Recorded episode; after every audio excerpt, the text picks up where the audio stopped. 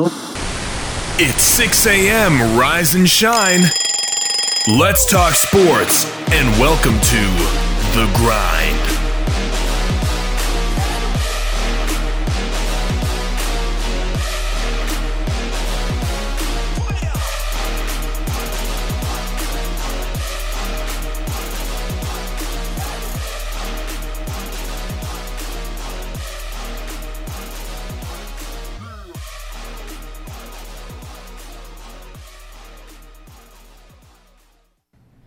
And good Monday to you, and welcome inside the WKVL studios of Rocky Top Sports. I'm Wayne Kaiser alongside Booner as you're listening to the Monday edition of the Grind. Boone, we've got a we've got a good one on hand today as we've got two great uh, invitees, a little little guest in studio. We've got Tony Iruli and Coach Lon Herzbrun, Hall of Famer, great guy, and honestly, he's a he's a local legend in this area, but but I mean nationally, got a lot of recognition as well. Uh, also on the sports page, one of the one of our our sister shows, if you will, on WKVL and uh, Lon Coach. I, I don't think I should call you Lon, but appreciate you coming in, and That's again, fine. thank you, Coach. I tell you, it, it's just great uh, being around you, Coach. I mean, uh, you've always been one of my heroes, and so just the opportunity to be around you is a good day for Tony I really. Well, I had the privilege of coaching you at Maryville College, and we had three great linebackers there. That uh, another All-American, Wayne Dunn, Yeah. was there, but uh, they were aggressive, and that's the first thing I look for in any linebacker. Oh yeah. And- well, if if he wasn't aggressive, that mustache was. Man, I get I get more heat about that uh, 1970s mustache, the old handlebar stash. The When- gnarly- When, when you're a 5'9", 200 pound linebacker playing college football, you had to at least look mean. Right. So, right. uh, Had that check mark. He mark. was tough. he was tough. well, Coach. And Co- I had the pleasure of coaching him. That's awesome, Co- Coach. We talked a lot off air, and, and you know the stories just just continue to come boom. But Yeah. but you know, Coach, you started at, at uh, you, you're from Washington area, Washington D.C. area, and you came to Tennessee. Uh, you had early playing days at Tennessee, but but how did how did that progress? Like I guess how did you get to Tennessee? Well, General Neyland recruited me uh, out of Washington, D.C. Uh, I had probably 40, 50 scholarships over the country, both in football and basketball. Elgin Baylor broke my high school record in Washington. I had 41 points, and I averaged 25 points a game. Well, if somebody's going to break it, Oh, That's yeah. That's the man. yeah. Yeah, isn't that isn't that funny? You should say somebody's going to break it. Here we have the COVID nineteen, and, and we may not even have sports. And some of these guys that would be up for records are growing too old. Yeah. and uh, they won't get a chance to break records. We just think of uh, other things, but that's one thing. That's that's absolutely true. So so what was different about Tennessee? I mean, uh, again, in this area, you think, oh, if you're recruited by the general, I mean, it's something. So so what made Tennessee so special? Well, they had won the national championship in '51, and uh, I saw them play. Well, I didn't see them play, but they beat Maryland, who was a great team that year, and that was big in my mind. Uh, so I, and when General Neyland, who was a great coach, re- was recruiting me and sent people down from the national championship team to see if I'd come to Tennessee. Their interest was there. I really didn't choose Tennessee a week before the season started. I wanted to box, but my oldest brother, who who taught at Georgetown University Oh, wow. English, he says you take the scholarship, and and that's I did take it and That's the rest is arrived. history. But and I, you know, instead of playing under general because freshmen weren't eligible, and uh, I played under Bowden Wyatt 3 Mm-hmm. years, a great coach, an All American at the University of Tennessee. Came out of Arkansas and and we we were second in the nation in 1956 with majors, Mm-hmm. Yeah. and and. Uh, Were there very, very, were there very many guys from the north coming down to Tennessee to play? Yeah, you, you yeah, were we- from New Jersey. Our there was no limit on scholarships. Yeah. We had a 130 freshmen when I showed up. oh wow. I was a fullback to start with, till they found out I wasn't. but, but, but nevertheless, uh, That's all. I got there, but uh, it. I think there was about fifteen or twenty fullbacks Really? Oh, wow. up, but I ended up playing one year fullback, and the rest of my years was offensive guard and defensive tackle, because we went both ways back then. Hey, coach, that 130 didn't stick around, did they? I'm willing to. No, they left. I I'd say in about two weeks' time, it was cut down to maybe fifty or so. They just left. It was tough. We didn't have good equipment. I didn't think. Uh, of course, I played when there was no face mask. I didn't. That's my excuse. That's why you look so pretty right now. yeah, that- yeah. I, I don't even know who the doctor was, so I could sue him. But they took two operations uh, to take all the cartilage out and different things. Oh wow. But it was pra- our practice uniform was wool shirts. Yeah. and it was Long hot sleeve. out. Oh, Long man. sleeve. Yeah, Yeah. and wool shirts, canvas pants, Mm-hmm. and uh, of course high top shoes. No mouthpiece, no face mask. just wide open. and and it was a different game back then. A lot different, yeah, absolutely.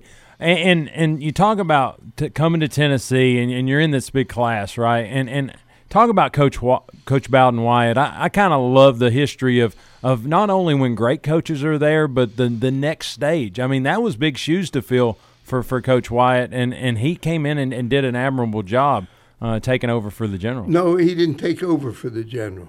Well, Uh, we had another coach, uh, an interim coach, Harvey Robinson. Harvey? Robinson, and uh, he was the coach, and they didn't do so well. That was my freshman year. Freshmen weren't eligible. right. Uh, I was the fullback that started, and Majors, Johnny Majors was the quarterback, Mm-hmm. and uh, they weren't eligible. But we used T formation formations rather than the single wing, Yeah. because that's what we performed against the varsity. Mm-hmm. So uh, I can tell you a funny story. Uh, We're playing Kentucky as freshmen, Mm-hmm. and I I was an inner city boy. Didn't we didn't have a car in our family. We didn't take vacations, so I very seldom got out of D.C. And so I- I'm sitting next to the majors, and we're going by bus to Lexington, mm-hmm. and I wanted to make the the uh, Southern boys feel like I knew something. Yeah. I didn't know a thing about the country, but I looked in this barn and I said, "Johnny, look at all those foxes." Well, it was tobacco. I'd never seen tobacco just hanging, yeah. and I never seen foxes either. But that's what it looked like to me. And he passed it on to everybody on the bus, and it was a big deal. It didn't work. It didn't work. Didn't work. Good laugh. I swear, and, and you know, we talk about Johnny Majors. You know, we just we just lost him just a couple of weeks ago. Great, great guy. We actually we we we're working for him to get in the Hall of Fame as a as a coach too. Yeah. As uh, as as now uh, he could be the fifth in that in that in that run. But but Johnny Majors, what kind of you talk about? Everybody calls him Johnny, the first Johnny football, uh, the fair haired child. Uh, my father in law says that it was his mom and daddy's.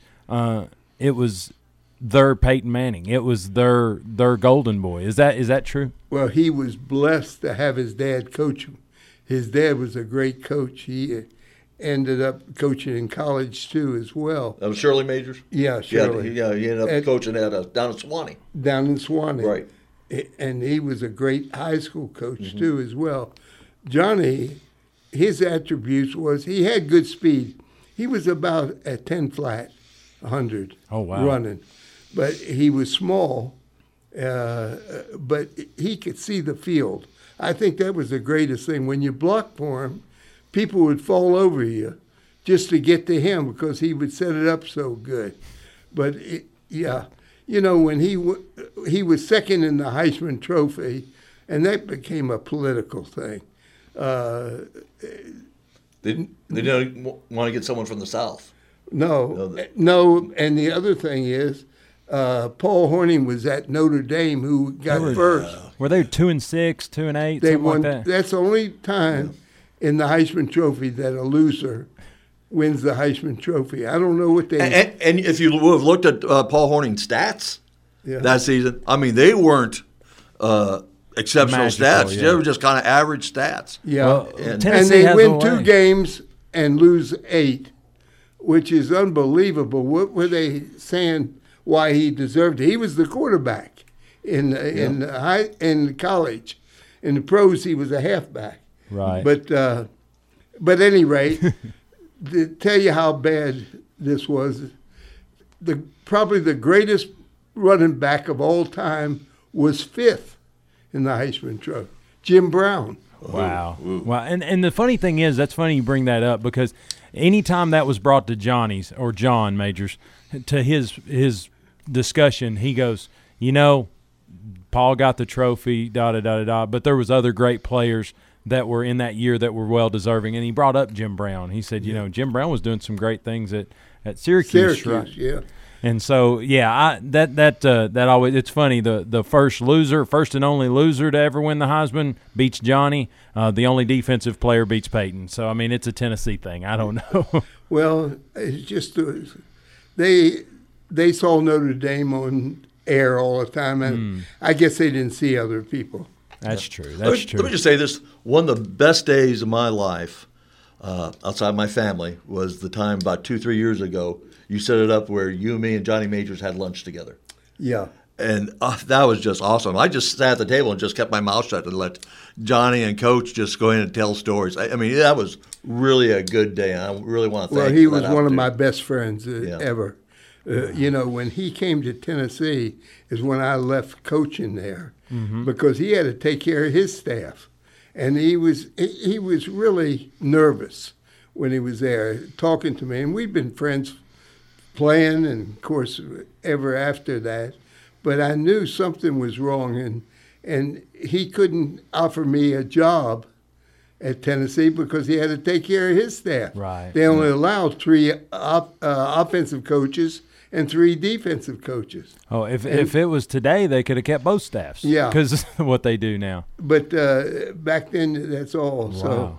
but he came around, and we still were great friends afterwards. That that's all. And, and Johnny Majors, like everybody says, you know, you, can't say Tennessee without Tennessee football without thinking of Johnny Majors, or vice versa. You can't say Johnny Majors without thinking of Tennessee. But as as your time at Tennessee, again playing for Bowden Wyatt, uh, the, you you had some great success, uh, played with some great teams, some great teammates. Uh, of course, I, I'm assuming Johnny Majors is kind of the the, the front runner of, of your favorite teammates, but you, you had a lot of great teammates. Oh, I had great ones. My best friend, my very best friend was Frank Kalinsky. That played tackle next right next to, to you, yeah. and uh, he was a super guy that was a lot like Tony Aruli. He was tough, and you'd almost have to kill him to beat him. but but he, I told Frank we were out together, and I said, Frank, I've never seen anybody with with less ability than you. Oh, and no. and he didn't have it. He was just a tough guy. Right. And and the other tackle that played was Jim Smelcher. Later on our senior year, uh, was Frank and uh, uh, Jim, and uh, my God, he was the same way. He was he wasn't fast, but he was a tough individual. And, and you know, and Boone, you got something. Uh, go ahead. I'm going to ask him after this one. Oh, I was just going to say, you know, you had a great time at Tennessee, but then then after, you know, we, we know you went and had some some NFL experience and you, you got into coaching, but you were in the military. You were a paratrooper after college. How did how did that progress? How'd you get well, there? Uh, I took a regular Army commission, uh, and they don't they give reserve, but they offered it to me. I wanted to be a, uh, in the Army and, and for a career, and so um, I went to airborne. I made 30 jumps, and I was also a ranger. That was before the Green Beret, and. Uh, then I served under General Westmoreland, who became the, the, the top-ranking officer for Vietnam. But when I and we won the service championship at Fort Campbell two years, and I was captain both years. Then we went to Fort Eustis. I was captain again. We won the service championship, and uh, that was interesting. General Besson was the head of the Transportation Corps, and General Westmoreland was at West Point before he became uh, commander of Vietnam. But uh, he offered me to coach in the service at uh, West Point. Really? So I, he flew me up there. This is interesting. He flew me up there and had a colonel show me around. And I didn't have the courage to tell him I'm getting out of the service to go with the Redskin. oh wow. So Too I- much respect, Coach. but it was a nice letter that he wrote to General uh, Besson, and I asked General Besson would he call him and tell him I really appreciate it, but I'm getting out. Hey, Coach. Uh, listeners are going to love this, but you you guys had to have a special type of courage, uh, bravery, training. Uh, there's a story going around. I want to verify it. Did you guys actually have to go in a swamp with a log and some alligators in there, or is that just rumors? No, that's true. That's part of the course. They marched us into the swamp. When we got down into Florida, uh, we had, uh, I think, two weeks. We'd already had, uh, we were already taught how to uh, fight and do all that business and how to patrol. So we were on patrols ba- basically. We get to Florida and they march us in the swamps and there's a bunch of alligators. Well, I never knew alligators weren't mean.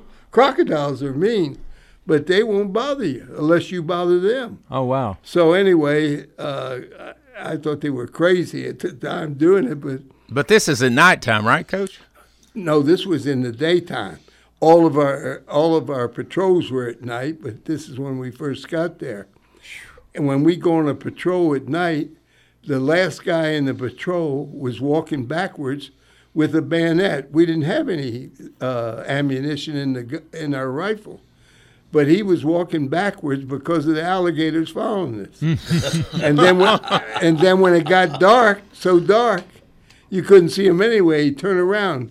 We followed the luminous tape on the guy in front of you, and only one guy had the uh, compass.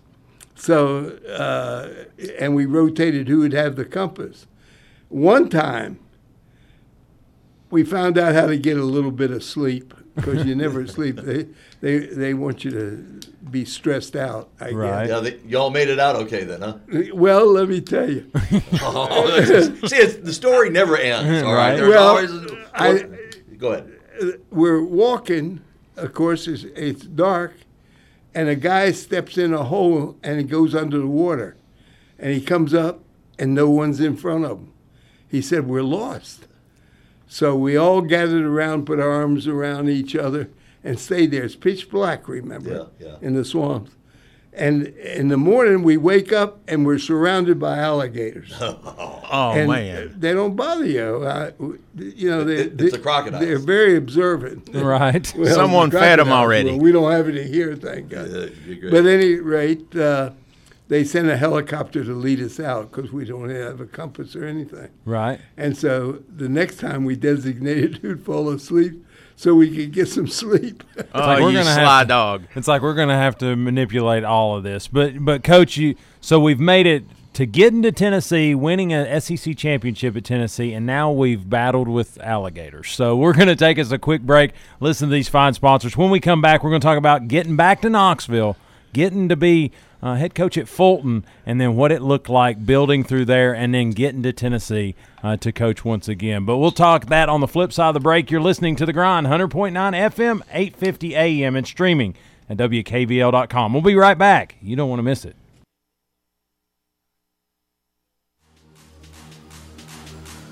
Your hometown alternative to ordinary sports radio. 100.9 FM, 850 AM. Rocky Top Sports.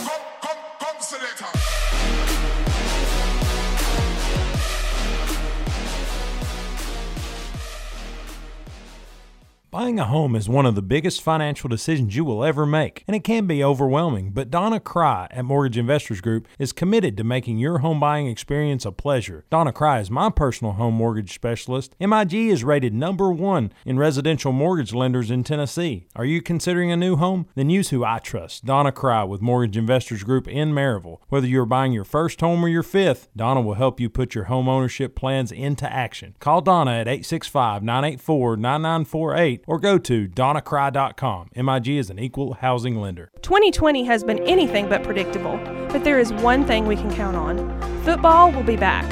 Blount Broadcasting is proud to remain the radio home for two of Tennessee's most successful high school football programs, Maryville High School and Alcoa High School. Each team looks to repeat as state champions, and your support is needed to get these great programs off and running here in 2020.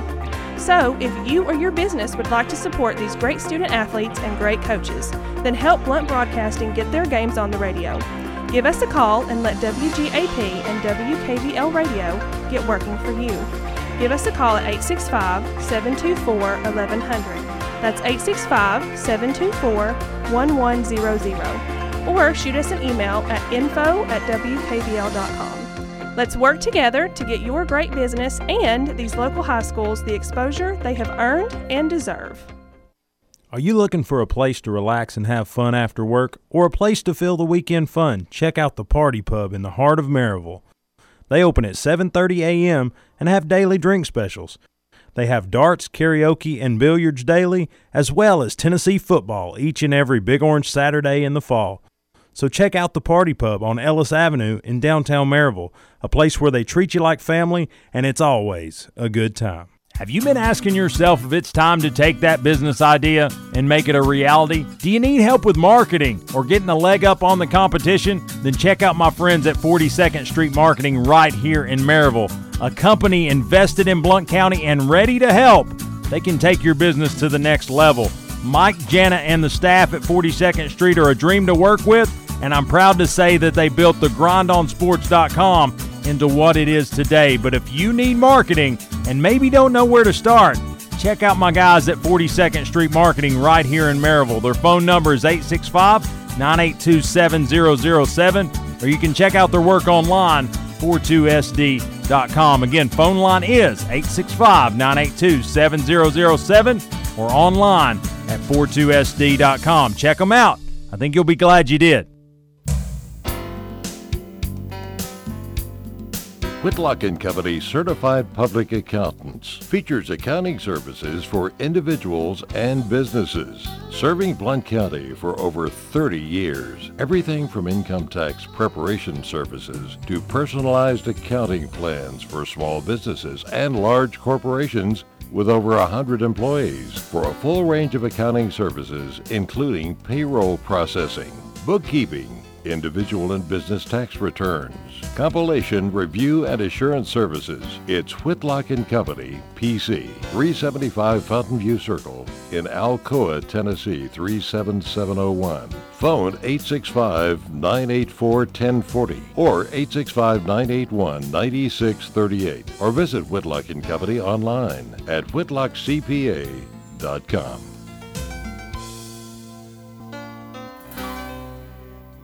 Have you heard about or seen the Grind's brand new user friendly website? If the answer is no, I think you're kind of missing out. Our brand new website has ways to hook into the Grind from social media with links to Facebook, Twitter, Instagram, and SoundCloud so you can grind it out with us on social media. But if you say, I don't like social media, but I like podcasts, we've got those too. You can download the Grind Podcast on Apple Podcast and Google Play Music directly from the website. It's a one-stop shop for everything The Grind. Check us out online, thegrindonsports.com. That's thegrindonsports.com. We don't always promise to be perfect, but we promise to give you our honest opinion. This is sports radio from a fan's perspective. You're listening to The Grind on 100.9 FM, 850 AM. Rocky Top Sports.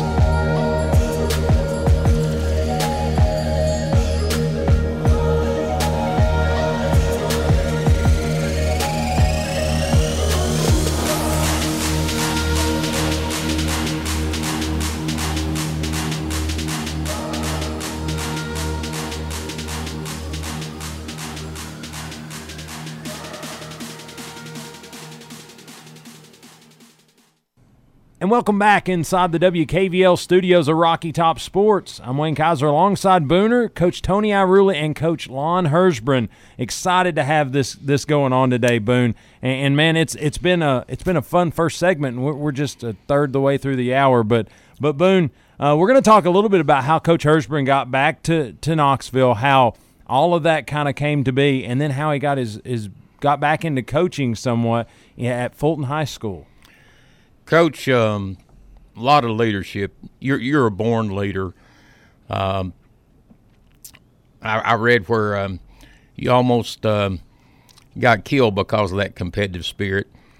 Um, well, you still got the competitive spirit. You're kind of at a part in your life, and you're like, well, what am I going to do next? Well, what you're going to do next is pick up uh, in uh, Alcoa there. How did you find out? Share with the listeners uh, that you were actually the coach. This is one of the weirdest stories I've ever heard in my life at Fulton. Well, it happened. Uh, my wife and I were sitting down at a table. And I didn't have a job. I just got back from the Redskins, and uh, what year was this? Uh, this was uh, '62. Okay. Uh, I, but anyway, we were sitting at the table, and uh, my wife was reading the sports. I was reading the rest of the paper. Right. And she said, "You know, you're the head coach at Fulton High School," and we were in Alcoa, see. Oh wow. And I said, "Well, where is Fulton?" She said, "I, I guess it's in Knoxville." So right. I said, "Well." I went over and I found Fulton High School. I went in, and the secretary at the desk, I, I introduced myself. I said, I'm Lon Herzbrun and I saw in the paper that I'm the new head football coach. And she said, You are. And I said, Well, how did that come about? Uh, and she said, Well, you know, the. Uh, well, I don't know how it really came about. She said something. But nevertheless, yeah. I went and found the other coaches, uh-huh. and they wanted to leave because they applied for the job. I said, if one of you guys want to be head coach, next year we'll rotate every year.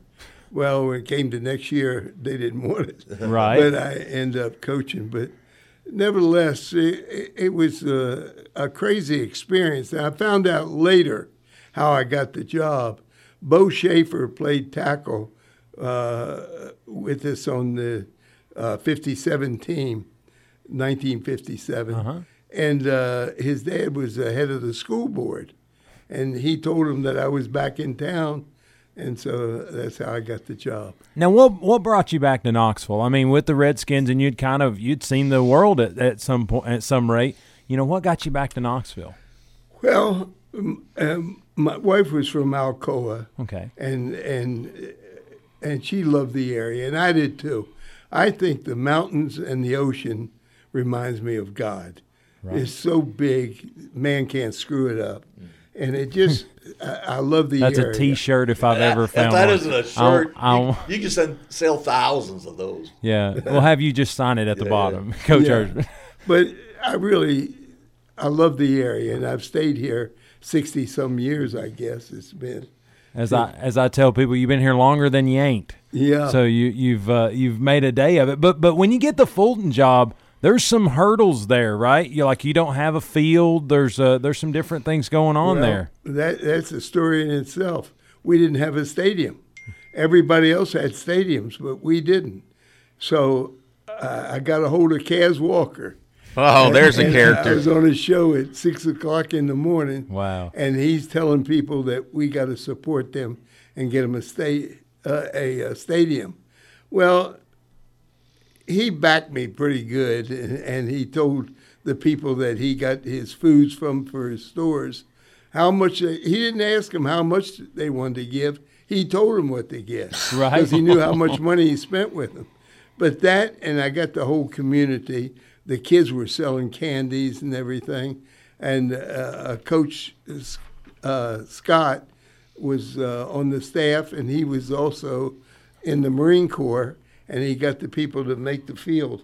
But we did a lot of things like that. But we never, after we built that field, we never lost a game on it. I heard, I heard you were uh, there. There was a little discussion because It was right there at St. Mary's at the time. Now it's called something right. else. Everybody told me we can't have a stadium because of the noise factor for St. Mary's. I said, let's build it and see who says something. Yeah, right. Just And- let's see what happens. Yeah, and we did build it, and uh, of course they have a great program now. Absolutely. Hey, coach, you had uh, man. I remember seeing this guy play. I didn't even know you were his coach. All I know is where does that explosion come from? Two words: Jackie Walker. If I'm not mistaken, you guys go over there and beat Oak Ridge for the first time. He throws a hit on the guy. The stadium turns deathly silent. Uh, did you not think at the time Jackie had killed him? Y- Yes, I really did. It was the hardest lick I've ever heard. You could hear it all over the stadium, and uh, that he was an all-state tailback for Oak Ridge, and uh, we were the only team in Knoxville to ever beat Oak Ridge. At that time, uh, they were the largest school in Tennessee, but uh, he and he came out okay. By the way. Um, but Jackie was a great explosion, and we taught that. He didn't have to teach him much about it because he it came natural to him, and uh, of course I had the pleasure of coaching him in college too. But I we had another great linebacker that people don't realize he's with Dallas Cowboys. He was the player of the year defensively at Mississippi State, D.D. Lewis Absolutely, D.D. and uh, I had the privilege of coaching him too, and and uh, we had another All American, beside Billy Wilson at Carson Newman. Uh, so I had three high school All Americans there, and uh, this is odd because I didn't really know Doug Dickey, and he calls me up and wants me to come over to UT. And uh, I didn't know what he wanted. I had no idea. And uh, I said, Well, I can't come over there because I'm working out my team. We had one weight machine, and uh, we worked out the whole team on it. Uh, but nevertheless, uh, I, I said, But you can come over here and I'll have a manager look for you. So the manager comes running in and says, He's in a big limousine outside and he wants you to come out there. so I met with him in his car and he said, "How would you like to coach for me?" Uh, the and the linebackers and and be ahead of the weight program, which they didn't have anybody Right, right. in the weight program. yeah, it's and- crazy. They, that was just part of football practice. There wasn't a separate thing, right? Back Well, then. I had it by myself in the off season, the whole thing. Well, it, was, it, it seemed like they were late at it, as far as I was concerned. But uh, I told them I had five jobs to make a living for my family. Uh, one was teaching uh, with a master's degree, and and the other was uh, coaching. Uh, and I worked for Sears and Roebuck, where they were very good to me. They put me where the business was, and I was on straight commission. And there's a, some great stories about that because I sold the largest TV we ever had at Sears to a guy from Briceville, and I took time with him. He had his, uh, I guess, his overalls on, sitting in front of the largest TV we had, and uh, he was from Briceville, Tennessee, and I sold it, took him to the credit department. He came back fuming, and because they wouldn't give him credit. And I said, "Well, just pay for it then." And he pulls out big bills because his tobacco just came in. Right. He said, and and I said, "Well, do you have a truck?"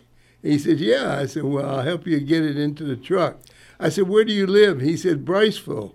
He said, "We hope to have electricity within a year."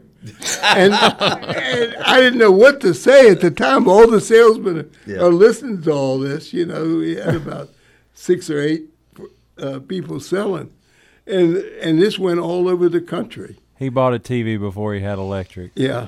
Wow. So I had That's sold a the salesman. largest TV we had to a guy without electricity. Well, that that goes right as long with the uh, sell ice to an Eskimo. That's a that's the Yeah. level of Yeah, I told you when we were talking about bringing Coach Herzbrun here. I said he's going to he's going to fill the whole time with stories. I mean, you don't That's know awesome. where the stories are going to go, but he's got great stories. well, it, that was true, Yeah. uh, right down the line. That's awesome. Uh, Coach, But- did, did Dickey match your salary? Yeah, he he matched it. So we were only at three jobs there. We were coach, teacher, and then Sears and Roebuck. You But said- also, I I uh, refereed basketball for the recreational department. I played for the Knoxville Bears. I was captain of that too. Wow. And Busy got, man. Got the outstanding player for the Knoxville Bears, and I was making some money there. like how big is your trophy room? Like I just feel like we're not. We're just now getting to the Fulton days, and the trophy room just seems to be heavy. yeah, well, That's awesome. I had the privilege to be around a lot of winners. Atta One way. sitting right next to me, Tony Rulli. I, I I love the people that would pay a price to be a champion. Run with champions, right? That's what the book says. Yeah. That's what the book says. But but coach, you talk about the we're in the limo. He's talking about it, and and my understanding is is maybe he he didn't come with enough firepower to get you right off the bat. No, I told him I was going to talk to my wife and and uh, the coaches that were at Fulton to see if I ought to do that because we were beating everybody at that time. Mm-hmm. Uh, and uh, I got uh, two coach of the years in six years or so I was there, and it was a great situation. And I was coaching with guys that were great coaches, Buddy Beam and Jerry Scott. Uh, and later on, Mike LaSource was coached with me. He was captain of UT at one time, and he was another good coach. And Bob Black. Yeah, his son's was- now coaching. Right? Yeah, and he's still coaching at Fulton. Uh, his son's the head coach right. but they were tremendous coaches. They not only on the field, but they cared for the kids. We we had an area that Fulton High was both vocational and academic, and these guys. And by the way, we started uh, like a uh, alumni type people for the people around there, and the community really got a hold of it. That's awesome. That's so that's so great. But so so you talked to your wife, and and it looks like history says you made your way to Tennessee, That's exactly right. and then you came into a time in in Tennessee linebacker history uh, that you developed most of, but uh, that uh, is is not soon to be forgotten. Yeah, well, when I got there, Kiner and uh, Reynolds were already there. Uh, Kiner had already made uh, All American, and the year I got him, he made All American again, and so did Reynolds. And I, I believe Walker made sophomore All American, who I coached in high school. Jackie Walker was there. So, uh, great, great linebackers, all of them. Uh, Connor won the Butkus Award, and later on, Jamie Rotella, who played for me at UT, wins the Butkus Award. I had two of them win the outstanding linebackers in the country. wow. great. Hey, coach, uh, very important here. Tell me the five things your linebackers have to have or they're not getting on the field. Tell us which one's really important. Well, they're in this order of importance. That's more important than anything. Number one is aggressiveness, because they're in a position to make something happen. And I wanted to teach explosion to them because they're going to take on blockers, they're going to take on ball carriers, and they still have to be able to re- be a receiver uh, and dropping back in the zone. Uh, so uh, all those factors are in, in that order of importance. All of them had the number one and two, aggressiveness and quickness. Number three was speed. Number four was size or strength. Uh, Walker only weighed, I listed him at 185, but he only weighed about 170. Wow. Uh, but he could, he, he could run.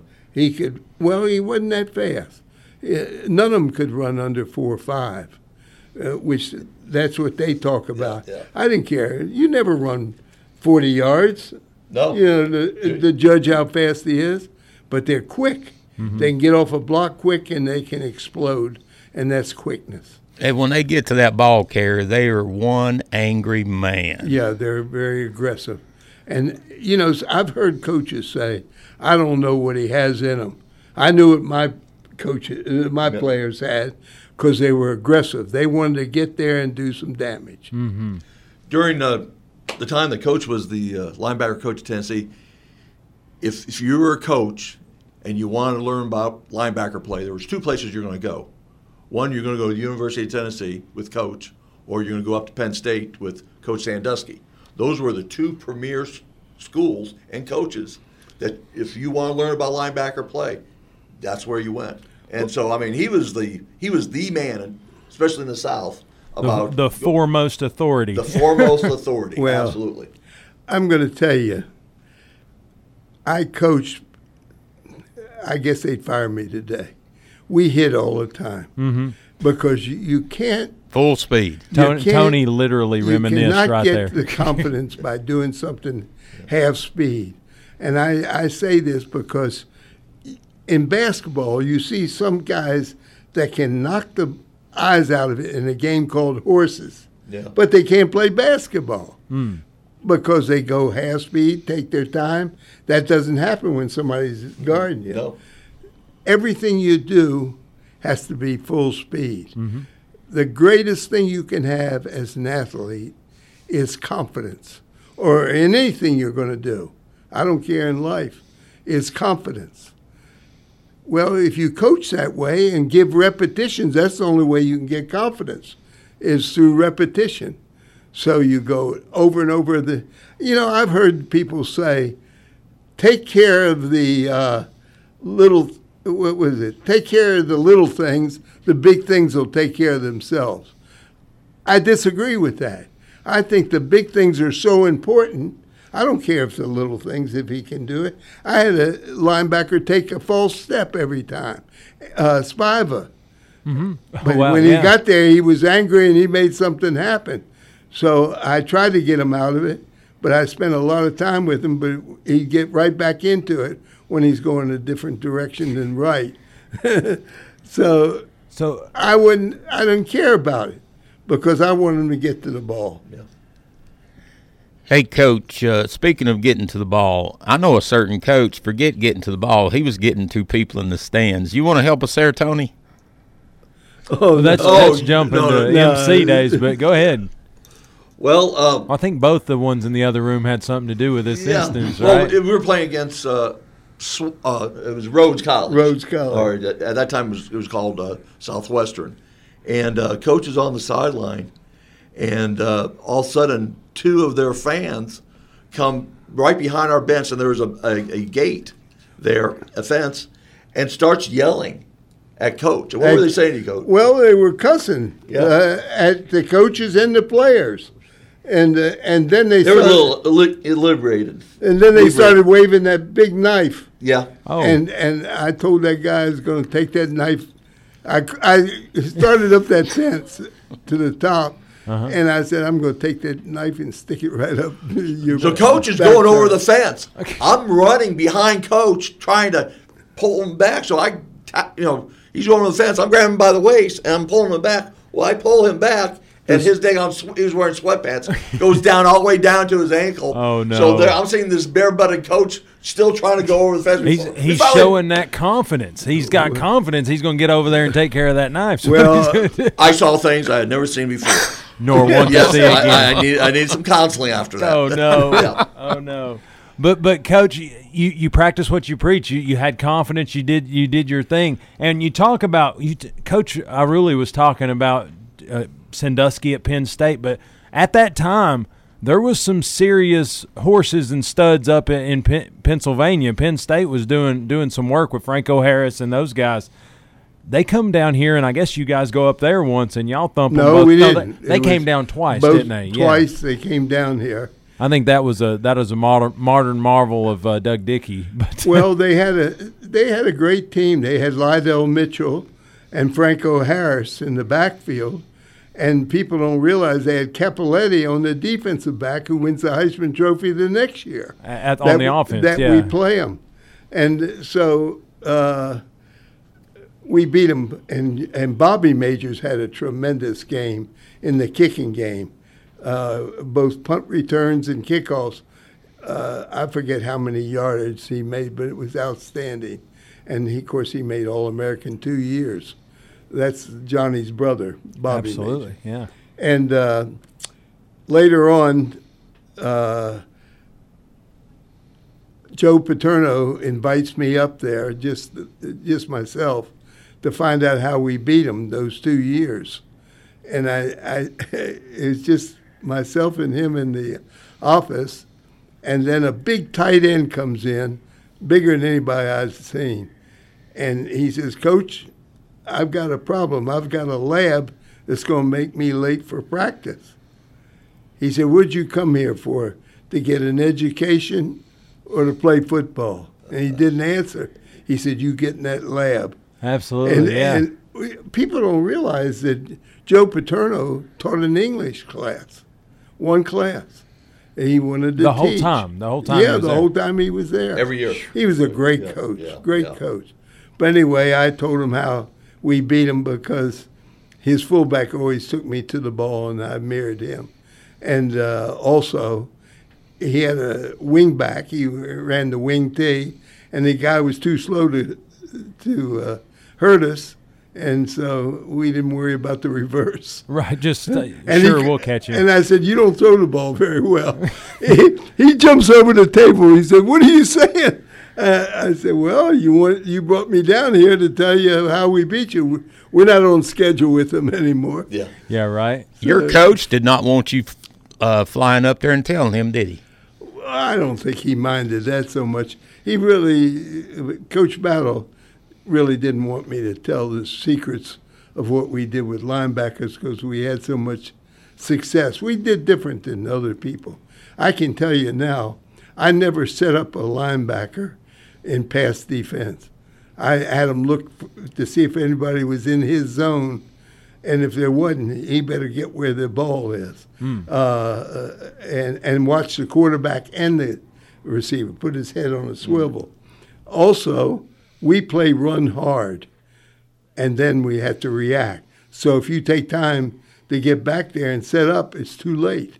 So we did a lot of things, and we really looked like we were stunting, but we never stunted.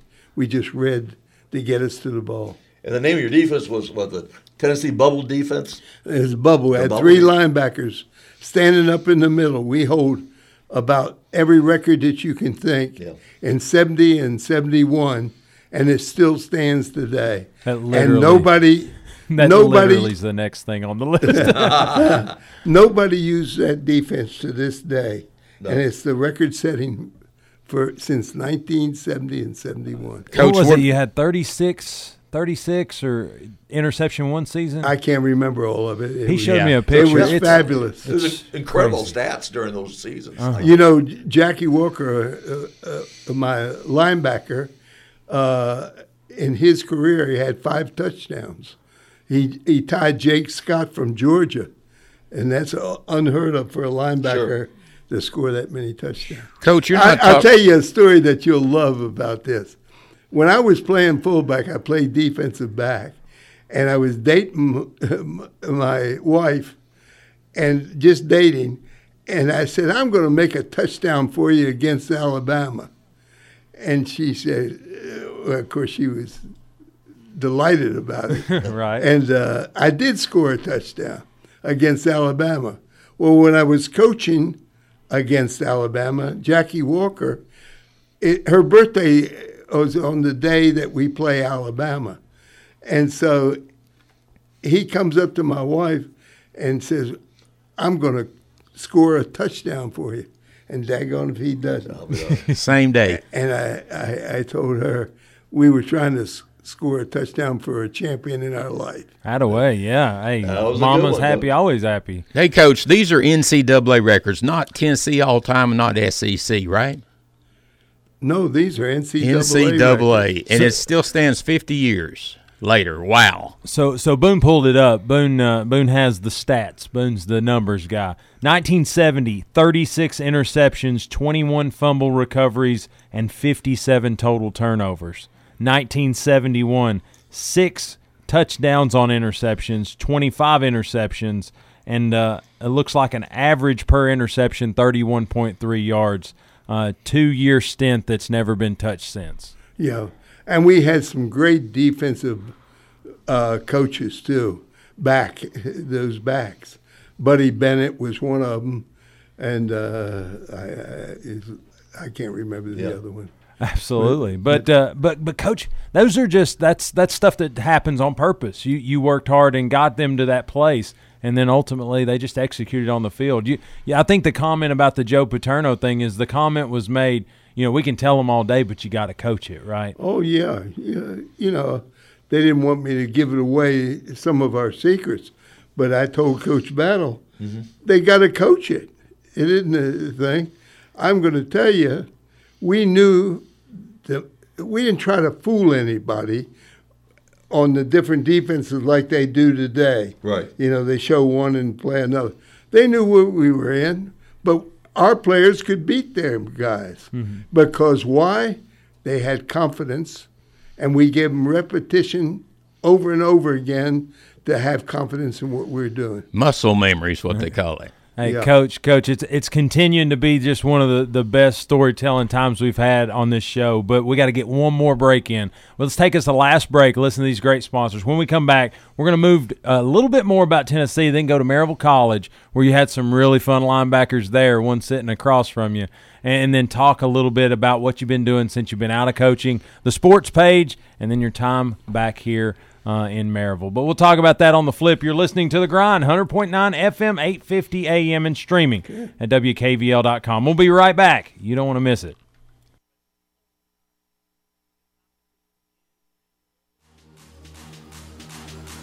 Your hometown alternative to ordinary sports radio, 100.9 FM, 850 AM. Rocky Top Sports.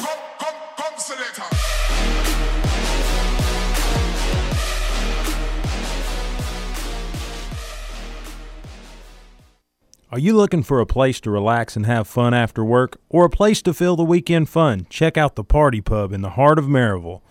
They open at 7:30 a.m. and have daily drink specials. They have darts, karaoke, and billiards daily, as well as Tennessee football each and every Big Orange Saturday in the fall. So check out the Party Pub on Ellis Avenue in downtown Maryville, a place where they treat you like family and it's always a good time. Your local Blount County Community Food Connection is still open serving local families in time of need and hardship. We provide prepackaged groceries to help meet your nutritional and dietary needs. The Community Food Connection is open Monday, Wednesday, and Saturday from 10 a.m. until noon for drive up delivery only. Residents are asked to remain in their vehicle so that our volunteers may safely distribute the food. Directions as to how to enter and depart the facility will be clearly displayed. We thank you for your cooperation and look forward to serving you at your Blount County Community Food Connection. Buying a home is one of the biggest financial decisions you will ever make, and it can be overwhelming. But Donna Cry at Mortgage Investors Group is committed to making your home buying experience a pleasure. Donna Cry is my personal home mortgage specialist. MIG is rated number one in residential mortgage lenders in Tennessee. Are you considering a new home? Then use who I trust, Donna Cry with Mortgage Investors Group in Maryville. Whether you're buying your first home or your fifth, Donna will help you put your home ownership plans into action. Call Donna at 865 984 9948 or go to donnacry.com. MIG is an equal housing lender. El Jimador Mexican Grill, authentic Mexican food in Maryville, Tennessee for the past 15 years. Open Sunday through Thursday, 11 a.m. to 10 p.m., Friday and Saturday, 11 a.m. to 10:30 p.m. El Jimador offers Monday through Friday lunch specials with their 15 minutes or free guarantee. Call your order in at 865 681 6040 and delivery is available. You'll enjoy a comfortable environment while gathering with family and friends at El Jimador Mexican Grill, located at 1705 East Lamar Alexander Parkway in Maryville, Tennessee. El Jimador Mexican Grill, a proud sponsor of Blount County Sports. 2020 has been anything but predictable, but there is one thing we can count on football will be back. Blount Broadcasting is proud to remain the radio home for two of Tennessee's most successful high school football programs, Maryville High School and Alcoa High School. Each team looks to repeat as state champions, and your support is needed to get these great programs off and running here in 2020. So, if you or your business would like to support these great student athletes and great coaches, then help Blount Broadcasting get their games on the radio. Give us a call and let WGAP and WKVL Radio get working for you. Give us a call at 865 724 1100. That's 865 724 1100. Or shoot us an email at info at WKVL.com. Let's work together to get your great business and these local high schools the exposure they have earned and deserve. Have you been asking yourself if it's time to take that business idea and make it a reality? Do you need help with marketing or getting a leg up on the competition? Then check out my friends at 42nd Street Marketing right here in Maryville, a company invested in Blount County and ready to help. They can take your business to the next level. Mike, Jana, and the staff at 42nd Street are a dream to work with, and I'm proud to say that they built the grindonsports.com into what it is today. But if you need marketing and maybe don't know where to start, check out my guys at 42nd Street Marketing right here in Maryville. Their phone number is 865 982 7007, or you can check out their work online, 42sd.com. Again, phone line is 865 982 7007 or online at 42sd.com. Check them out. I think you'll be glad you did. Whitlock Company Certified Public Accountants features accounting services for individuals and businesses. Serving Blount County for over 30 years. Everything from income tax preparation services to personalized accounting plans for small businesses and large corporations with over 100 employees for a full range of accounting services, including payroll processing, bookkeeping, individual and business tax returns, compilation, review, and assurance services. It's Whitlock Company, PC, 375 Fountain View Circle in Alcoa, Tennessee 37701. Phone 865-984-1040 or 865-981-9638 or visit Whitlock Company online at whitlockcpa.com.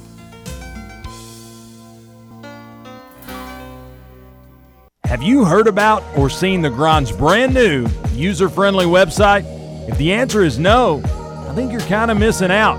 Our brand new website has ways to hook into the Grind from social media with links to Facebook, Twitter, Instagram, and SoundCloud so you can grind it out with us on social media. But if you say, I don't like social media, but I like podcasts, we've got those too. You can download the Grind Podcast on Apple Podcast and Google Play Music directly from the website. It's a one-stop shop for everything The Grind. Check us out online, thegrindonsports.com. That's thegrindonsports.com. When the temps heat up, drive in comfort with the lowest prices every day on refrigerant from Rural King. This week's Rudy special is a 12-ounce R134A auto air conditioning refrigerant for just $2.99. The other guys are $4.99. This is for a limited time. Brands may vary and limit 12 per customer. For all your automotive needs, check out the selection and low prices at your neighborhood Rural King, America's farm and home store. Custom shirts, vinyl decals, and all things custom printing. That's what Night Shift Printing brings your way. If you need custom printed accessories, check out my man Jacob Carter of Night Shift Printing. You can contact them direct 321 6845 or via email at nightshiftprinting at gmail.com. That's K N I G H T shift printing at gmail.com. Check them out on Facebook and Instagram. You don't want to miss it, it's well worth it. WKVL 850 AM Maryville and WKVL 100.9 FM Maryville. We don't always promise to be perfect, but we promise to give you our honest opinion. This is sports radio from a fan's perspective. You're listening to The Grind on 100.9 FM, 850 AM. Rocky Top Sports.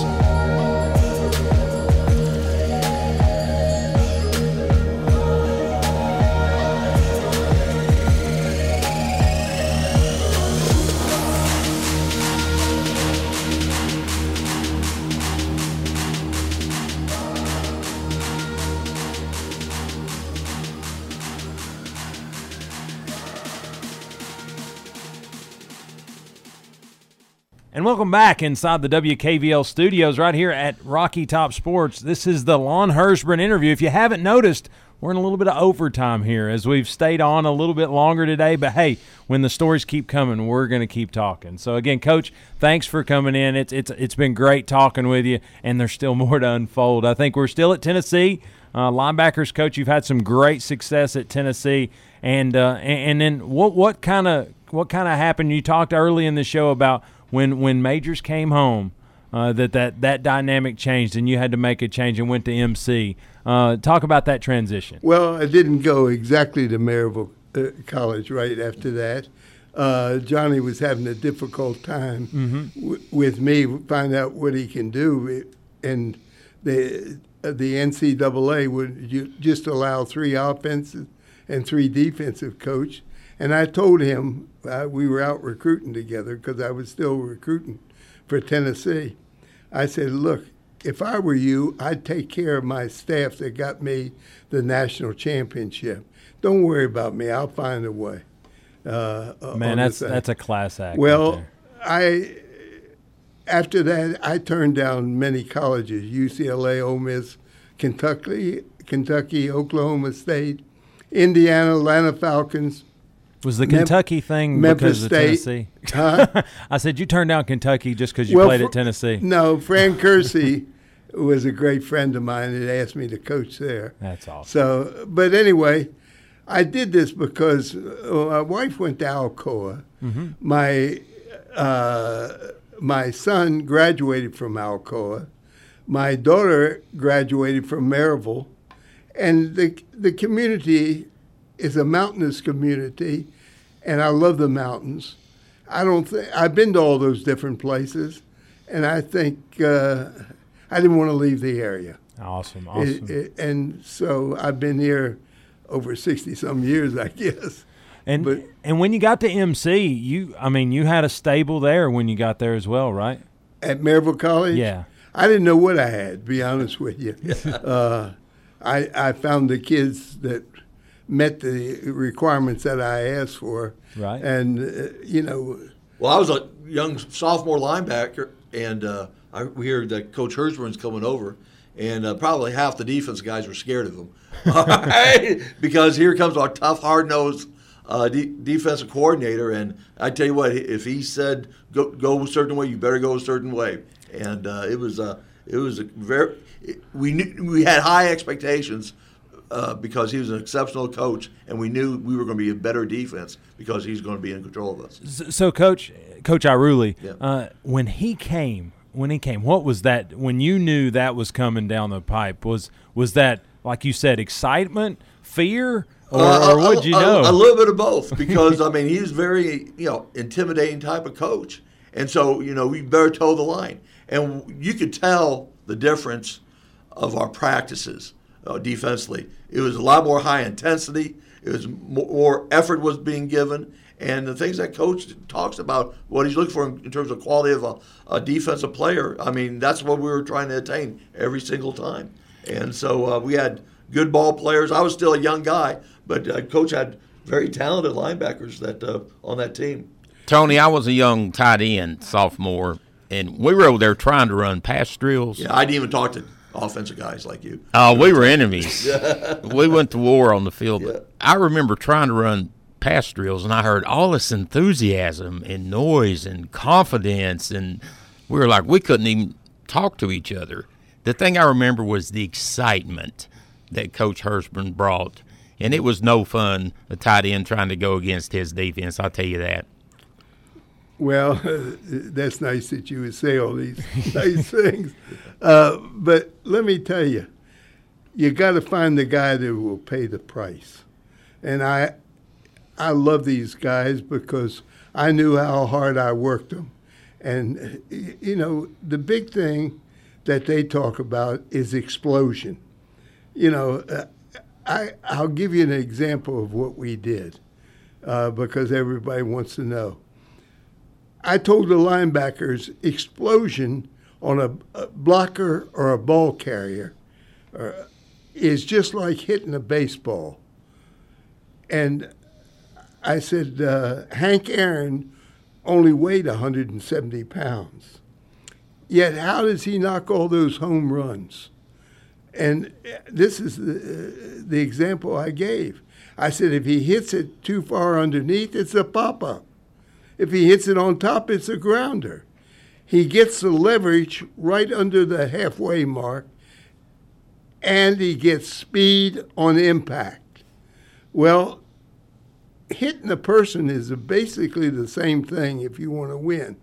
You can only swing a bat so fast. But when Hank Aaron met the ball, he broke his wrist. He turned his wrist over to get that extra speed. You got to have leverage and speed to make the ball really explode. Mm-hmm. Well, the same thing with taking on a blocker or a ball carrier. I put a big lineman at UT about 30 yards down the field, and I put the linebackers in a three foot square, and I said to that lineman, take them out of there. Take them out of that block. You don't see that in a game or anything, but Bowl in he- the ring. Bowl in the ring. but he gets confidence, say. So that big lineman, he can only run so fast anyway, comes over there, and the linebacker's waiting for him, moving his feet, and explodes and gets rid of him.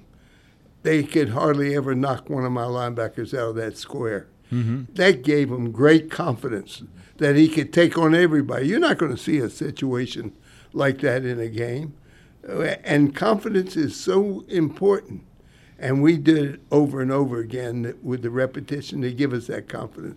We could take on anybody. We never fielded anybody. I never went into a contact or any of my players that they thought they wouldn't win. They always thought they would win. I remember you, coach, making that individual feel like he was the one man in the entire universe who did what he just did that you observed. And that does something to you. It changes your life. Well, it, you base that on confidence. Yeah. That's all it is. Coach said if you didn't do it, I was about to change your life. very, very. Let me tell you a story here. Uh, you know, whenever we would prepare for a game, you know, it's game day. We had, we go out the field and go through pregame drills. Well, those were the the ten minutes coach would have us during pregame individual drills. Those were the toughest moments of the entire day. I mean, we went through high intensity drills to get us prepared to play the football game. And uh, you know, we, after ten minutes, we're ready, you know we're almost staggering off the field. but I guarantee you, whatever we were going to face during the game was going to be a lot easier compared to what we just went through. And co- so, coach always got us ready and prepared every single game and all throughout practices. We had a great group of linebackers. We had We well, had- name some of the guys. Uh, We had some great ones there because they were willing to pay that price. I asked an awful lot of them, and you get to love somebody that goes through something like that. You know how tough it is. So I, I really cared for these guys. Wayne Dunn made All American that year. All American. He was also an All American wrestler too, one of the greatest athletes ever to play at Maryville College, and a very good friend. He and his wife Mary Lou. Uh, you know, Alvin Richmond played your kind of your will linebacker. and he was he was explosive. Absolutely, yeah. Uh, Doug Smith played sort of like the, the middle linebacker, the nose guard. Off, you know, I backed him up that year. Uh, but it was a great group of linebackers, and uh, like I said, we you know we had a, one of the top notch defenses in the entire country. Yeah. So, so coach, tell us a little Tony story. Like, so he's a little fiery guy out of Florida, got this killer stash. I keep giving him that hard time, but but tell us a little something something about his explosion and and and we had. Um, we had uh, Dave Evans. Evans, David Yeah. Evans, in, in just a few weeks ago, in the battles that they would go to, uh, and and I think the way you were battling was the way Coach would, would teach you to do. Oh yeah, Well, he was aggressive. That's all I can tell you because I started with that. I knew he was going to be fine because the guys around him w- will have confidence that he's there. Linebackers really are like a fraternity. They feel for each other because they went through hell together. that's right. And and uh, I, I like that, that that they because you got to play as a team, and those linebackers were a team. Well, let me just say this: at that time, when I was a sophomore, you know, I was still not quite sure exactly what I wanted to do. You know, I was at that time I was majoring in uh, uh, statistics, and, and I was thinking about going into more business. But coach inspired me, and I after being with coach, I changed my major, and I decided I wanted to be a football coach. And so, I, so me as a football coach was basically due to the fact that the year that I had with coach really inspired me. That's what I wanted to do because being a coach, you have an opportunity to make be a great influence on on a lot of lives, and uh, that's what this coaching profession does, and that's obviously what coach has done in, in my life. Well, you teach a you teach a person to be a champion, Mm. to win his battles, and if you can find somebody like that, you know you got a a, a great person.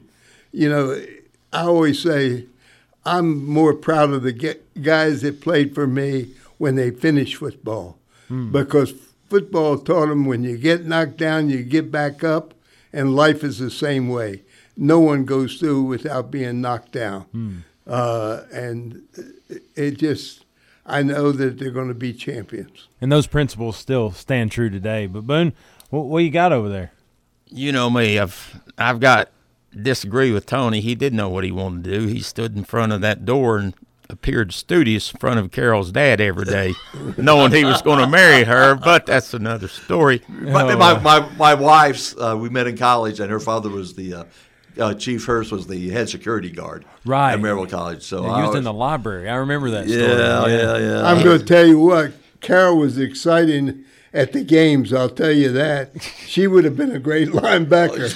I wish I had the privilege of coaching her. Oh, Oh, she, she gets into Oh. football games. God That's bless awesome. her. And she's had a privilege of doing a lot of them. Yeah, it's, it's yeah, a so lot of still going strong too. Absolutely. Hey, Coach, uh, what you said rings a bell there. Uh, there's a suffering, there's an ordeal, there's a bond built, and uh, there's certainly amount of risk taking taking in football. But, Coach, I was thinking of uh, one time when Battle was the coach, and the D, D coordinator would come down to you and tell you the signals.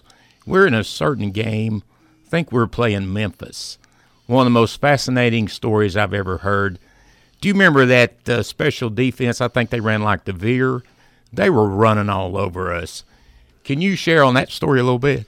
Well, that was disappointing to me because I knew uh, Larry Jones at that time was the defensive coordinator, and he was up in the press box calling the defenses.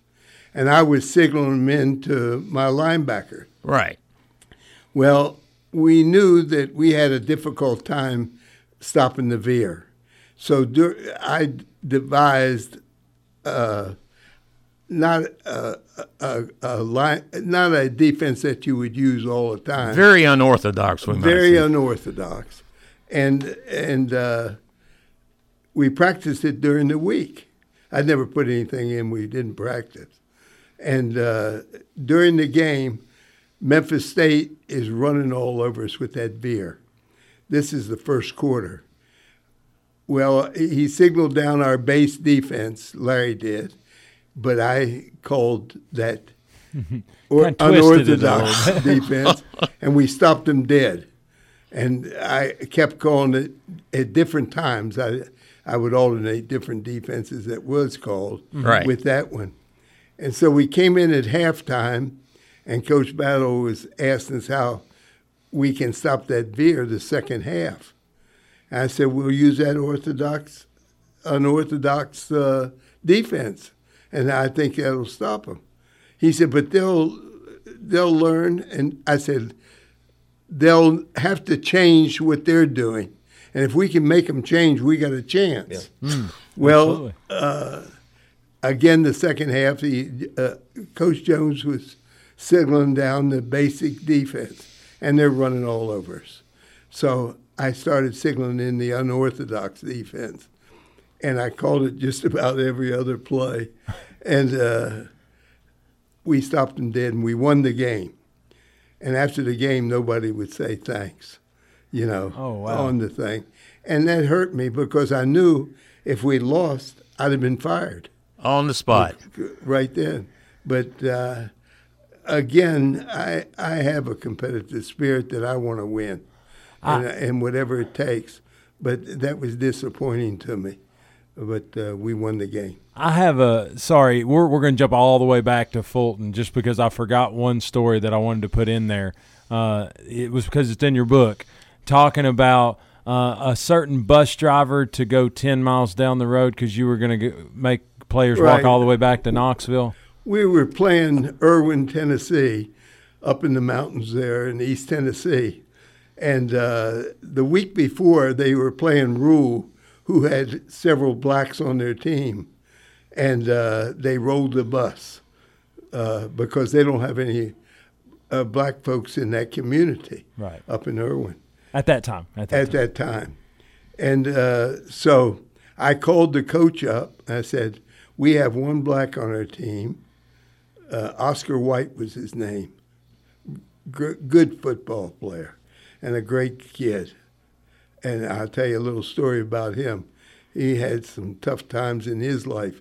He became a uh, uh, officer in the army, uh, and uh, his wife worked at the Pentagon. And that plane that hit the Pentagon killed her. Oh no! And and he brought up his two kids who went to graduate school.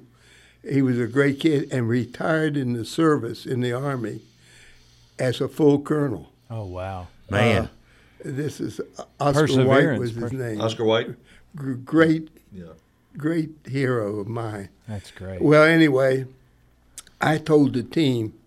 Uh, oh, I talked to his mother, and I told her the situation, and she didn't want him to go up there.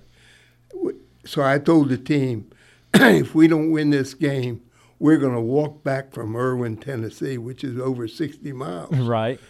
And uh, I told the bus driver uh, to go down the road about 10 miles. We'll get on there Right. if we lose. well, we were behind near the end of the game. He takes off, The bus driver. the that bus is, yeah. driver, but we came back and won the game. And we walk out after we shower, and there's no bus. Oh, so no. I had to send uh, a parent down to tell the bus driver to come on back. And so uh, he comes on back, and uh, we get on the bus. But That's that's tough times, but that that's so great that you know, uh, in, in a time well before where we're living at right now, that you had the forethought to say, you know what, this is this is my player. We're going to do this thing the right way, and to to use it as motivation and get the team behind Oscar and and, and to win football games and, and to kind of brotherhood together there. well, I never saw color in in a person. I saw uh, what they achieved and and uh, how bad they wanted it. I could care about that or religion or whatever. But I swear, people need to hear that. People need to hear that. Especially today. nowadays, Abs- they absolutely, do need that. You didn't mind having Italians on the team, did you? Nope, but I played with a lot of. hey, it's a great race. But but coach, you, so you you coached at Maryville College. So what happened post that? Because you you've stayed around and you've done a lot of Well, great things. I wanted to stay in the area, as I said before, and I, I turned down a lot of people just to stay Uh-huh. because I love the area here. So I built an athletic club called Olympia Athletic Club, and we were in it for 30 some years with my family, Mm-hmm. who are great champions in my life because they all had to perform. Uh, my my daughter did aerobics. My son uh, uh, her name was Yvette. She she was a professional ballerina at, wow. in Denver and Seattle, Washington.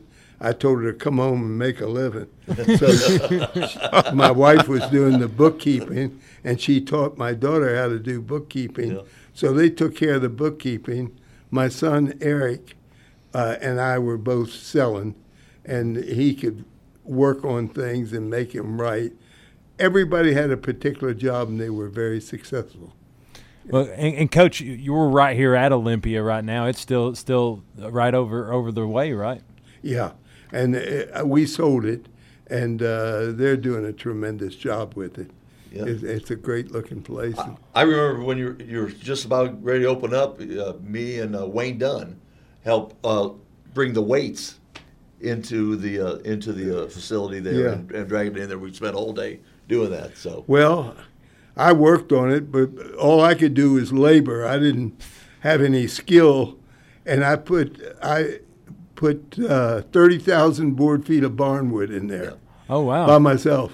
Awesome. Which that's the thing now. Like Barnwood, put that in there. Yeah. Yeah. Was- and and the thing is, you walked in there, boy, you saw great pictures and mementos of Tennessee football all throughout, and that was really great. I got it in my house now. It's all there. right. Hey, that stuff's made of oak. It lasts forever. Yeah. Hey, Coach. It's, it's, it's made harder wood than oak. Uh, That's all you got to say. Harder than oak. Yeah. yeah. Yeah, you better have you better have the nail gun, Coach. We would be cheating our listeners if we did not back up. I want you to go back and uh, give us the Johnny Majors memory. Uh, I think he was going into the hall as a coach. Of course, he wants As uh, a player, as a player. as a player. Uh, he wants his special teammates around him, and it's a big fancy to do. And uh, you don't want to be embarrassed, right? Right. Well, it happened. Uh, I, I was running the Olympia Athletic Club at the time, and he asked me would I come over to New York. Uh, uh, he wanted me there when he was put into the Hall of Fame as a player, uh, and uh, I said I would, but I had a difficult time getting away, and I made my uh, time to go right before we took off. So, at any rate, uh, my best friend, or one of my good friends, I should say, Frank Kalinsky had played tackle next to me. Uh, we went together and we got off to the ward, Waldorf Astoria, and we didn't have a whole lot of money, to be honest with you. And we got one room and put four people in it. Uh, and that's the only way we could afford it uh-huh. because that's where the event was. Right. Well, right before we come out of the lobby and go up to the room to get dressed, the other guys were all putting on tuxedos. Well, I didn't get the word that it's going to be black tie. Frank says 2,000 people there, and you're the only one in a suit. I said, wait a minute, I'll go down the street and rent a tux. So he says, I'm coming with you. That's Frank. You know, he's a good friend. And so we go down there. I'm, he's, and Frank says, try on everything. I try on the coat. It looks good. Uh, at that time, I wore about a 52 inch coat, and and uh, I tried on the uh, pants. Everything looked great, but it had a white shirt in cellophane. And I said, well, my neck at that time was only eight, 18 and a half. Uh, and- Only. Only. yeah, well, it's 20 something now. Um, and then uh, my arms, uh, I wear a uh, 37 inch sleeve, which is long. And the guy says it'll fit. And Frank said, take it and try it. I said, I can't. How am I going to carry it back to the hotel? So anyway, uh, I go back to the hotel. I put the shirt on. It's about two inches too short. So I put the tie on and tuck my chin down against my chest. Then the sleeves are up around my forearm. Oh no. And and so Frank gets uh, two washcloths and pins them in, and I'm folding my arms and my head down, and we're walking, and a friend of Frank's from Pittsburgh comes in. He says, "Hi Frank, how you doing?" He says, uh, "How come you're here?" He says, "Well, Majors is a teammate of ours, Johnny Majors, and we wanted to see him go into the Hall of Fame." So anyway. Uh, he looks over at me. I can hear him. I'm a little ways away. He says, I came down here with my teammates to come. And well, I can hear the conversation. He says, Boy, that's a good looking tux on that cripple. Oh no. I'm holding my head down, my arms folded. and uh, Frank says he played a lot of football. That's funny. That's funny. But you know, it's it's at times like those you don't know till you know that you needed a tux. But uh, that guy lied to you. He, it was not going to fit. No, Did you go back down there when you returned it and let him know? no, I didn't. But coach, uh, so also kind of post post Maryville College, post coaching, stayed in the area. Uh, you picked up some, uh, been doing some radio here for, for quite a while now.